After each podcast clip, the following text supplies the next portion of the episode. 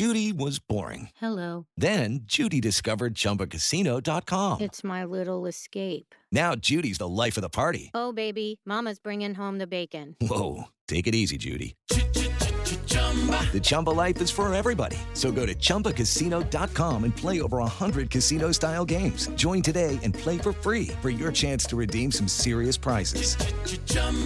Chumba Casino dot com. No purchase necessary. Void where prohibited by law. eighteen plus terms and conditions apply. See website for details.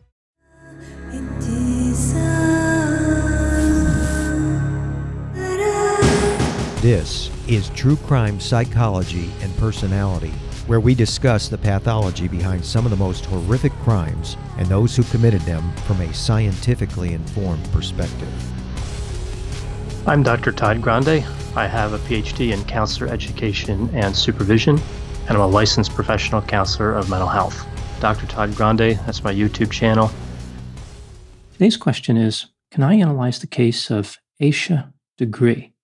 First, I'll look at the background of this case. I'll move to the timeline of the disappearance and offer my analysis. Asha Degree was born in Shelby, North Carolina, on August fifth, nineteen ninety. She lived with her parents and her older brother in a rented two-bedroom duplex just north of Shelby on Oakcrest Drive, which is about an hour west of Charlotte. Both her parents were employed. Her father worked on a loading dock, and her mother worked in a piano factory. The children spent most of their time with their parents, other family members, at school, or at church. They did not have a lot of contact with the outside world other than that. For example, there was no computer in the family residence, and they did not have cell phones. Now moving to the timeline of the disappearance. In February of two thousand, nine-year-old Asha was in fourth grade and on a school basketball team. On Friday, February eleventh, her school was closed. Her parents still had to work. Asha and her brother spent the day at her aunt's house, which was in the same neighborhood. Afterward, they went to basketball practice at their school. The next day, Asha competed in a basketball game. Her team was defeated. It was the first loss of the season. Asha did not complete the game because she fouled out. She was not happy with this outcome, and some crying occurred, but she appeared to recover from the disappointment. On Sunday, February thirteenth, Asha and her brother went to church and then returned to the family home. They both went to bed at around eight p.m. They shared the same bedroom. A motor vehicle accident in the area caused the power to fail around nine p.m. The power was restored at twelve thirty a.m., now on February fourteenth, Valentine's Day. Asha's father entered her bedroom at this time and found both children were asleep in their beds. At two thirty a.m., he checked one more time. Nothing had changed. Asha's brother heard her bed squeak sometime after this. He didn't think much of it. He just assumed she was moving around in bed. At some point between two thirty and six thirty a.m., Asha exited the house. She took her book bag, some clothing, and a Tweety Bird purse. It was about thirty-five degrees outside and raining. Asha did not take any winter clothing from the house. A person believed to be Asha was spotted on two occasions sometime around four a.m. One witness was a truck driver alone in his truck. The individual he spotted was wearing a long-sleeved t-shirt and white pants and walking south along Highway eighteen, just north of the intersection with Highway one eighty. The truck driver turned his ten-wheel straight truck around after thinking it was unusual for such a young girl to be out by herself at that time in the morning. He saw the girl run into the woods. The other sighting involved another truck driver who was with his son. The individual he saw looked like a child, but he couldn't be sure. This information was not immediately reported. Rather, these witnesses came forward after learning about Asha's disappearance. At five forty-five a.m., Asha's mother woke up to prepare the children for school. The children were not able to take a bath on the night of February thirteenth because the power had failed. Therefore, Asha's mother prepared a bath. She opened the bedroom door at six thirty a.m., but was unable to find Asha. Her mother searched the entire house, the vehicles, and went to her sister-in-law's house across the street, but there was no sign of Asha. At six thirty-nine a.m., Asha's father called nine one one. The police arrived at the house at about six forty-one a.m. They used dogs in an effort to track Asha's scent, but the dogs did not detect anything. An extensive search was conducted. A few items of interest were found in an outbuilding about a mile from Asha's house: a Mickey Mouse hair bow, a pencil, and a marker. Asha's parents said all three belonged to Asha. Candy wrappers, which may have belonged to Asha, were found in the same area. She attended a Valentine's party recently and was given a bag of candy. A wallet-sized photograph of a black girl was also found. The girl in the photograph has never been identified. The search did not yield anything else and was discontinued on February twentieth. On August third, two thousand one, a construction worker was working off of Highway eighteen, about six miles south of Morganton, North Carolina. The site was about twenty-six miles north of where Asha had been spotted. The construction worker found a book bag. It was wrapped in two black plastic garbage bags. The book bag contained Asha's name and phone number. The authorities were contacted. In the book bag, they found two items. One was a Doctor Seuss book from the library in Asha's school. The other item was a new Kids on the Block t-shirt.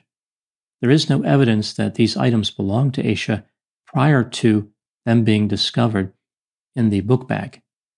In May of twenty sixteen, the F B I said that Asha may have climbed into a vehicle along Route eighteen around the area where she ran into the woods.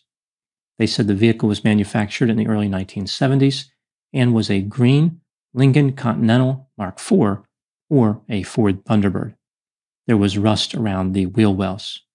Asha Degree remains missing. There has been no sign of her. It's time for today's Lucky Land horoscope with Victoria Cash. Life's gotten mundane, so shake up the daily routine and be adventurous with a trip to Lucky Land. You know what they say, your chance to win starts with a spin. So go to Lucky Land Slots dot com to play over one hundred social casino-style games for free for your chance to redeem some serious prizes. Get lucky today at Lucky Land Slots dot com. Available to players in the U S, excluding Washington and Michigan. No purchase necessary. V G W Group. Void where prohibited by law. eighteen plus. Terms and conditions apply. Hello, this is Gary Chahot welcoming you to check out the French History Podcast. Our main show covers the history of France from the first humans until present. If you liked Mike Duncan's The History of Rome and wanted a similar program covering the land of beauty, culture, and love, we are exactly that. We also host world-renowned scholars who have delivered guest episodes on their specialties, including eighteenth century pirates, revolutionary booksellers in twentieth century Paris, the special friendship between the Marquis de Lafayette and Thomas Jefferson, and numerous others. Learn what you love and listen to the French History Podcast today. Now moving to my analysis. This case is extremely unusual. Nine-year-old girls rarely run away from home. Asha's personality and behavior did not align with someone who would run away. For example, she was described as lighthearted, funny, and happy. She did not go out of the house by herself. She didn't answer the front door unless she knew who was there. And she was scared of dogs. There was no forced entry into the house, so it really does appear as though Asha walked out into a rainstorm in the winter without wearing a coat. The authorities believe that she packed the book bag before the morning of February fourteenth, like she may have been planning this for a few days. There are many questions that come up in this case. A few examples. Why were the police dogs unable to pick up Asha's scent? They are usually pretty good at that. Why did the police not find any footprints from Asha? Why was Asha's book bag wrapped in two plastic garbage bags? If someone murdered her, wouldn't they have simply thrown the book bag in the trash? Maybe they were in a hurry, like they did not want to have the book bag sit in some type of trash receptacle for a few days waiting to be picked up. Who owned the new Kids on the Block t-shirt if it did not belong to Asha? If it was owned by a friend of hers, why didn't the police find the owner? It is possible that Asha did actually own the t-shirt. This would not be the first time a fan desired to conceal their fondness for the new Kids on the Block. The Doctor Seuss book that was in Asha's book bag had been checked out not long before her disappearance. If the book did not belong to her, who did it belong to? Didn't the library keep records of who checked out books? That seems like a fairly important and basic function of a library. Were the authorities correct about Asha's book bag being packed in advance? In one version of the timeline, Asha fell asleep on the couch before going to bed. This makes it seem as though she was trying to set herself up for a departure, like she wanted to stay awake or be close to the door or both. If Asha had planned this in advance, how did she wake herself up without using an alarm? Perhaps she was so upset that she never fell asleep in the first place. Items belonging to Asha were found about a mile away from her house in an outbuilding. This structure was six hundred feet from the road, and to get there, Asha would have had to cross a three-foot gully. In addition, the owner of the property behind the outbuilding kept six beagles in their yard. Asha was afraid of dogs, and beagles are known not only for their barking behavior, but also for their ability and tendency to howl. They can be heard from a long distance away. It's very difficult to believe that anybody could sneak up on one beagle, much less six beagles. Although, to be fair, Woodstock was able to sneak up on Snoopy quite a few times. Considering all the information and the questions in this case, what do I think happened here? There are several theories to explain the disappearance of Asha Degree. Let's take a look at the theories. Theory number one, two highly unlikely events occurred on the morning of February fourteenth, two thousand. A nine-year-old girl walked out into the cold rain without a coat during the early morning hours, and she stumbled into a killer or someone who decided it was a good time to begin their homicidal career. The mysterious killer was somehow able to get her in their vehicle, despite the belief that earlier, Asha fled from a truck driver who was trying to investigate. The killer murdered Asha and placed her body in a location where it was never found, but was not able to hide the book bag as well. This theory is well supported if all of the events, including Asha's movements, have been accurately reported. It fits with the idea that her book bag was found twenty-six miles away from where she disappeared. It's hard to imagine this happening without third-party involvement. This theory is consistent with the report that Asha was upset from the basketball game, like she was simply running away because of shame or disappointment. If the basketball game was not a primary motivator, perhaps some other trouble at home inspired her departure, something that was not reported because it didn't seem important, or was not reported for some other reason. Now moving to the evidence that refutes this theory that two unlikely events came together. Nine-year-olds usually do not conceal their emotions very well. Many of their actions are impulsive. If Asha was that upset to the point where she was willing to run away, people around her would have detected something was wrong. The chances of Asha running into someone who was willing to commit murder are very low, and not many people are out that early in the morning, potential killer or otherwise. Theory number two, the killer or kidnapper somehow contacted Asha prior to her disappearance and motivated her to meet them somewhere. This would explain why Asha was unprepared for the cold and rainy weather. She never expected to be outside for very long. This is also consistent with the photograph of the unknown girl. Perhaps the killer or kidnapper dropped that photograph, like they had a particular type of victim in mind. There are problems with this theory. For example, Asha did not have contact with a lot of outsiders. How did an offender communicate with her, much less convince her to walk out of her residence? If this was all arranged by some offender, why have Asha walk so far from her house? The offender could have picked her up a few hundred feet away, or maybe a thousand feet away, but she traveled at least a mile. Theory number three. The person who hid Asha's book bag was not involved in her disappearance. Perhaps one of the people searching found the book bag and hid it for some reason, like they were just having a bad day or they wanted to be disruptive. Under this theory, Asha could have been killed by the elements and not by a third party. She died in a location which was well hidden. Theory number four, Asha never left the house on her own power. She was kidnapped directly from the house. There are several versions of this theory. One, she was not the person who was spotted on Highway eighteen. She was kidnapped from the house and that was it. She was never seen again. Two, she was the person spotted on Highway eighteen after she temporarily escaped the kidnapper. This explains why she fled when the truck driver investigated. She was startled by him. She was fearful because she had just escaped a kidnapper.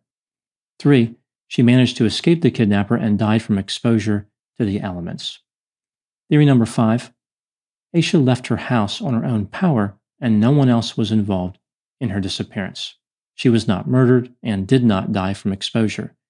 She is out there somewhere living her life. When considering all of the evidence, how would I rank these theories in terms of likelihood? I think that theory number one is the most likely. Asha left her house because she was upset and she just happened to run into a killer. Then I would move to theory number two, an offender orchestrated a kidnapping and murder. Theory number four, she was kidnapped directly from her house. Theory number three, her book bag was hidden by someone who was not involved in her disappearance. And finally, theory number five, Asha is still alive somewhere. This case has led to a lot of speculation because any theory that explains it is extremely unlikely, even by the standards of theories typically used to explain mysterious disappearances. There is the sense that the public is not aware of all the facts in the case, like perhaps the timeline must be different, there must be other evidence about contact that Asha had with other people. There is a piece of information out there somewhere that would make one theory more plausible. If this missing puzzle piece doesn't exist, then we are left with unsatisfying theories, none of which make much sense, yet one of them must be true. Now moving to my final thoughts. Some of the most confusing missing person mysteries start with odd behavior from the person who disappeared. Maybe the person was intoxicated, delusional, depressed, wanted to hurt themselves, or had just been through a romantic breakup. The disappearance of Asha Degree features the odd behavior, but no convincing explanation for what caused it, leaving a case that's confusing to a high degree.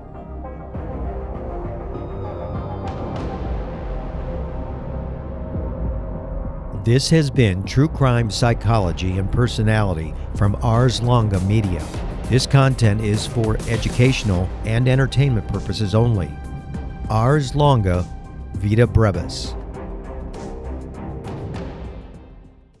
Hello, it is Ryan, and I was on a flight the other day playing one of my favorite social spin slot games on Chumba Casino dot com. I looked over at the person sitting next to me, and you know what they were doing? They were also playing Chumba Casino. Coincidence? I think not. Everybody's loving having fun with it. Chumba Casino's home to hundreds of casino-style games that you can play for free anytime, anywhere, even at thirty thousand feet. So sign up now at Chumba Casino dot com to claim your free welcome bonus. That's Chumba Casino dot com and live the Chumba life. No purchase necessary. V G W. Void where prohibited by law. See terms and conditions. eighteen plus.